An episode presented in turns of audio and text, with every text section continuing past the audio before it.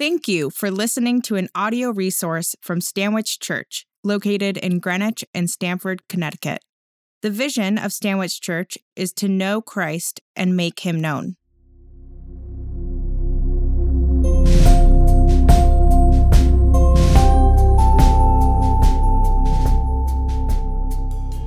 The gospel lesson for today is from Romans chapter 8, verses 18 to 25. This can be found on page 1122 of your Pew Bible. On the last day, both believers as well as the created order will be restored to the original glory that God intended before the effects of sin entered the world. A reading from Romans chapter 8, beginning with the 18th verse. For I consider that the sufferings of this present time are not worth comparing with the glory that is to be revealed in us. For the creation waits with eager longing for the revealing of the sons of God. For the creation was subjected to fertility, not willingly, but because of him who subjected it, in hope that the creation itself will be set free from its bondage to corruption and obtain the freedom of the glory of the children of God. For we know that the whole creation has been groaning together in the pain of childbirth until now. And not only the creation, but we ourselves, not only the creation, but we ourselves who have the first fruit of the Spirit groan inwardly as we wait eagerly for the adoption as sons, the redemption of our bodies. For in this hope we were saved. Now, hope that is seen is not hope. For who hopes for what he sees? But if we hope for what we do not see, we wait for it with patience. May God add his blessing to the reading of his holy word. When I had my daughter Elise 20 years ago, I lived in Seattle and I was considered a high risk pregnancy. Now, many of my brave friends decided to have their children in hot tubs in their living rooms and also had very elaborate birth plans, which included things like how long in labor they intended to sit on the birthing ball, to do walking around, to be in the tub. Um, but, uh, you know, I figured that having never done this before, I was going to take my cues from the medical team. Um, when my nurse asked me for my birth plan, I know she was expecting several pages of instruction, and I had an unrehearsed answer. I said to her, just three words whatever it takes. I said, if I and the baby are alive on the other side of this, it will have been a success. She laughed and I think breathed a sigh of relief. But for me, it was like asking, Would you like sparkling water or tap when you're on a train that's about to go off the rails into a free fall? I just recognized that uh, this whole experience of childbirth was definitely beyond me. Now, you may wonder why in the world is she talking about childbirth at the start of this sermon? Well, you may have noticed that in our scripture for today, what we see is that Paul is using that image. He's describing the groaning as in childbirth. And what he's telling us about in this text, he's talking about the created order and what's happening. And what we're going to see is that even though we suffer and groan now, our future with God will be glorious. Even though we suffer and groan now, our future with God will be glorious. So I want to take a look together with you at verses 18 to 21, and we'll try to unpack this text. For I consider that the sufferings of this present time are not worth comparing with the glory that is to be revealed to us. For the creation waits with eager longing for the revealing of the sons of God. For the creation was subjected to futility, not willingly, but because of him who subjected it, in hope that the creation itself will be set free from its bondage to corruption and obtain the freedom of the glory of the children of God. Wow. Present sufferings and future glory. So, what is Paul actually saying here? Well, he's pointing us back to the very beginning of the story of the Bible. God's original intention in the garden was that we humans would walk and talk with God, that there would be no impediment to our relationship. And we know that that happened for a little part of the story, and then Genesis 2 and 3 happen. And what we find is that Adam and Eve disobeyed God and rejected and turned away from God. And in that, there were punishments that came. Those punishments for the woman included severe pain in childbirth, as well as having a desire for your husband who will rule over you. And the men were told, You will have futility in labor. You will toil with thorns and thistles, trying to bring forth food from the earth, and both of you will now die.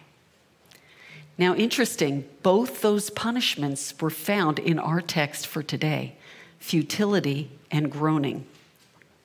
The sufferings for us and all of creation, by the way, are that we are in bondage and to corruption.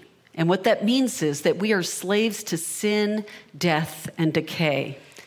Now, news reports daily back this up, don't they? We hear about wars and torture, starvation, slavery, famine, all marks of a fallen world in which suffering is inescapable.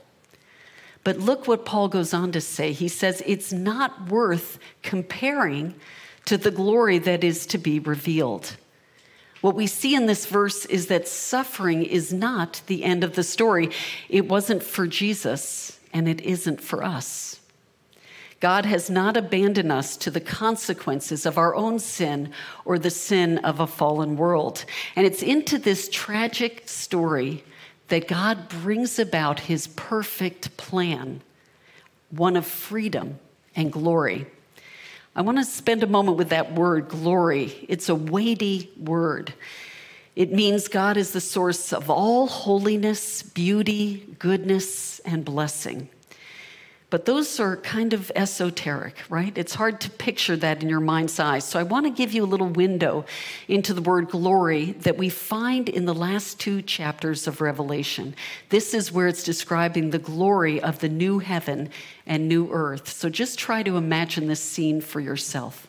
Picture a holy city coming down from heaven, radiant with jewels, high walls with gates made of pearl a single pearl, streets of pure gold, filled with the glory of God's light. And a river runs through the middle, flowing from God's throne.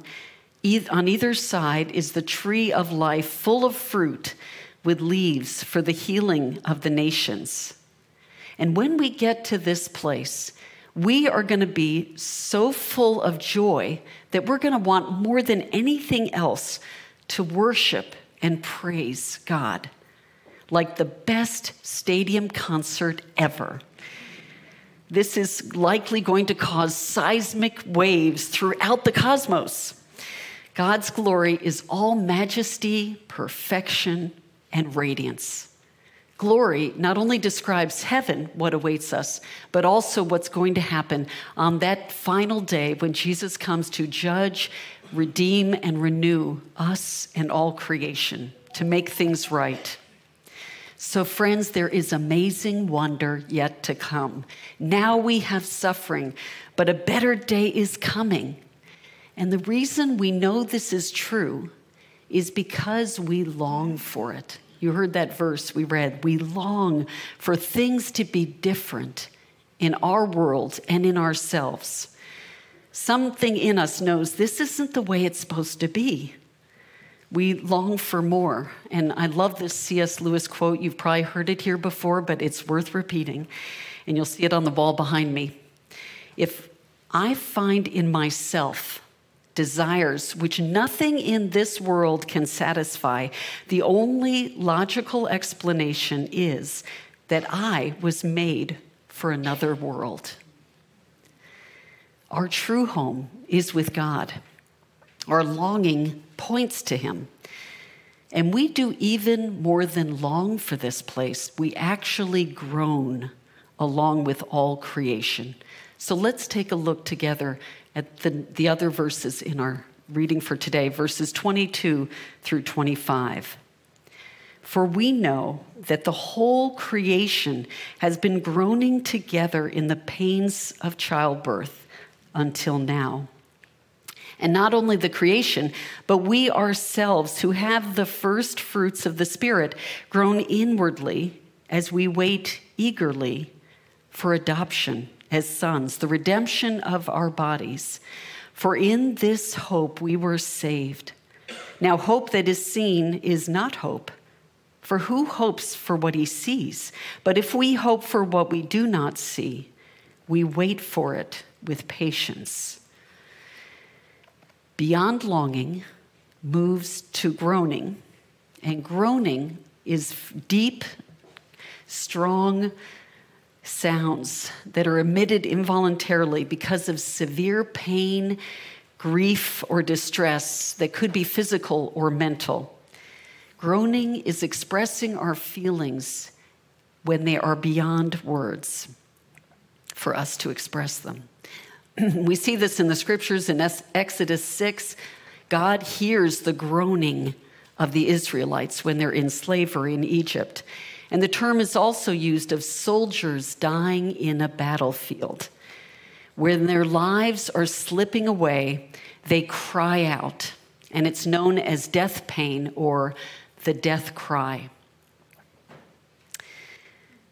I'm sure many of us in the room have had times of suffering that were so great you had tears and groans from places deep within you that you didn't even know were there. There are definitely groans that also come from delivery rooms, as our bodies do what they were created to do to birth new life. Childbirth the first time is terrifying. There's no shortcut to get from being pregnant with child to holding a newborn in your hands without pain and sacrifice. Pain, tears, fear, anticipation, and feeling overwhelmed are all part of the process. In my delivery, I had an epidural um, which is supposed to numb you from the waist down. And my shot only took on one side of my body. Not a good physician to be in. I see there was at least one more woman who's had this experience. So, what that meant was during most of my delivery, I had fire and searing pain on one side of my body, and then I was calm and numb on the other side. Talk about some brain confusion. Um, a second shot came shortly before delivery, but I think God did this for me because He gave me a little taste of what those women who chose natural childbirth were going through, but also what so many women around the world do without that option of having pain relief. Uh, I also thought of how many of those women in other countries sometimes are taking the risk of their own life to give birth to a child to lay down their life so someone else might live. And what a picture of what Jesus did for us. But I can tell you, for all of us, the pain was worth it. Paul uses this childbirth metaphor to describe how much pain we are now enduring as we're longing for God's future glory. And in our text, Paul tells us what's coming for those in Christ. I outlined those terms, and you'll see it on the wall behind me. Let me just briefly unpack them for you. Revealing.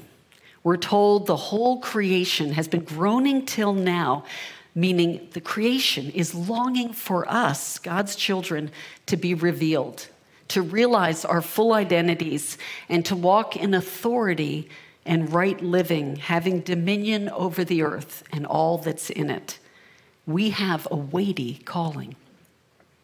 Being set free from the bondage of sin and death and obtaining freedom as God's children both come to us because of Jesus' death and resurrection.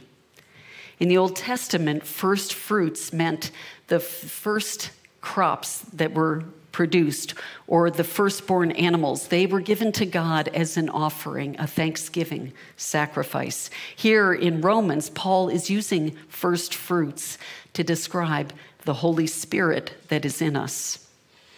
Our full adoption as God's children means that we are adopted today, but there's more to come. And that Holy Spirit is the down payment of our future inheritance. And it, the Holy Spirit helps us to tell the world that the future belongs to God. Finally, the redemption of our bodies. Now, that's an unusual phrase. It means we will attain new and improved bodies like Jesus in the life to come. God saves all of us, body and spirit. Now, uh, we are adopted and we have an inheritance even today, but it's already here and there's part of it that is not yet arrived.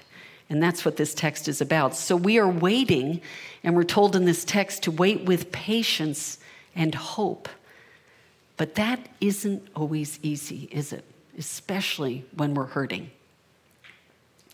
Most parents find joy in preparing their nursery and having a baby shower to celebrate. But I have to tell you that I delayed setting up mine and having the shower. After eight years of miscarriages and fertility work with many failed attempts, I wondered will this pregnancy make it to the finish line? And during those long years of infidel- infertility, not infidelity, wow, that was, a, that was quite a typo. Um, I, during those long years, I learned a lot about waiting. It was really hard to wait with hope. I remember telling a friend, right now for me, hope is a four letter word. No one told me how hard holding on to hope could be. And I often prayed that God would hold on for me on days that I was too weak to do so.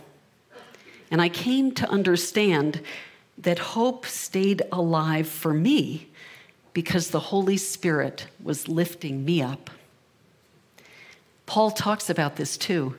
Not only does creation groan and we ourselves groan, but in verse 26, right after what we read for today, we learn the Holy Spirit prays for us in weakness with groans too deep for words. The Holy Spirit is praying, interceding for us when we don't have the words. And what does it mean to acknowledge that no matter what you're going through today, God's Spirit is carrying you in prayer. Paul says, This is not just pain, this is birth pangs. We're stirred up from within to deliver something. We long for God's glory, and this delayed gratification makes the arrival even sweeter. Like a pregnant woman, our expectancy grows and becomes more joyful as we wait the Holy Spirit in us will help us to wait with eager hope till we're set free in glory. So, how is this holding on to hope possible? Not only does creation, ourselves, and the Holy Spirit groan, but Jesus groaned. We hear about this in Mark 15 37. On the cross, Jesus uttered a loud cry and breathed his last the death cry. Jesus groaned on the cross as his life ebbed away, which he gave so that we might live. He died in our place to put an end to sin and death's grip on us. Even though we suffer and groan now, because Jesus suffered for us, our future with God will be glorious. And you know, when suffering passes, sometimes we forget all the pain, or at least enough of it with childbirth that in some families, women have agreed to have more than one child. with the joy of new birth, holding your newborn little son or daughter, the glory of it so overshadows the pain, groaning, and labor of birth. As if it never really happened. So, too, as we come to God and we get glimpses of heaven and ultimately go to glory, I believe this present suffering will be as if it never happened. it will so pale in comparison to the glory yet to be revealed. It is the overwhelming joy and love that we were made for, and out of which the Father, Son, and Holy Spirit created us.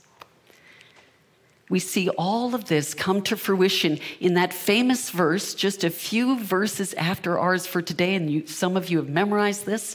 It's called it's Romans 8:28, and we know that for those who love God, all things work together for good for those who are called according to his purpose.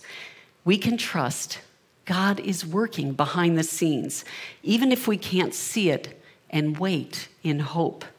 God is weaving it all together. And this good that God is bringing is not about our earthly blessings or our comfort, but it's about knowing that God is for us.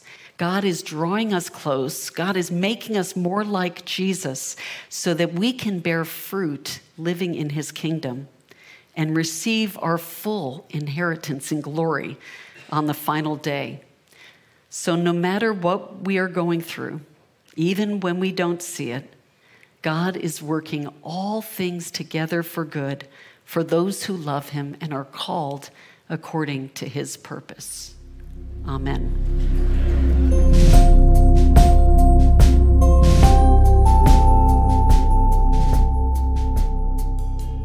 To learn more about the mission and vision of Stanwich Church and how you can get involved, please visit stanwichchurch.org.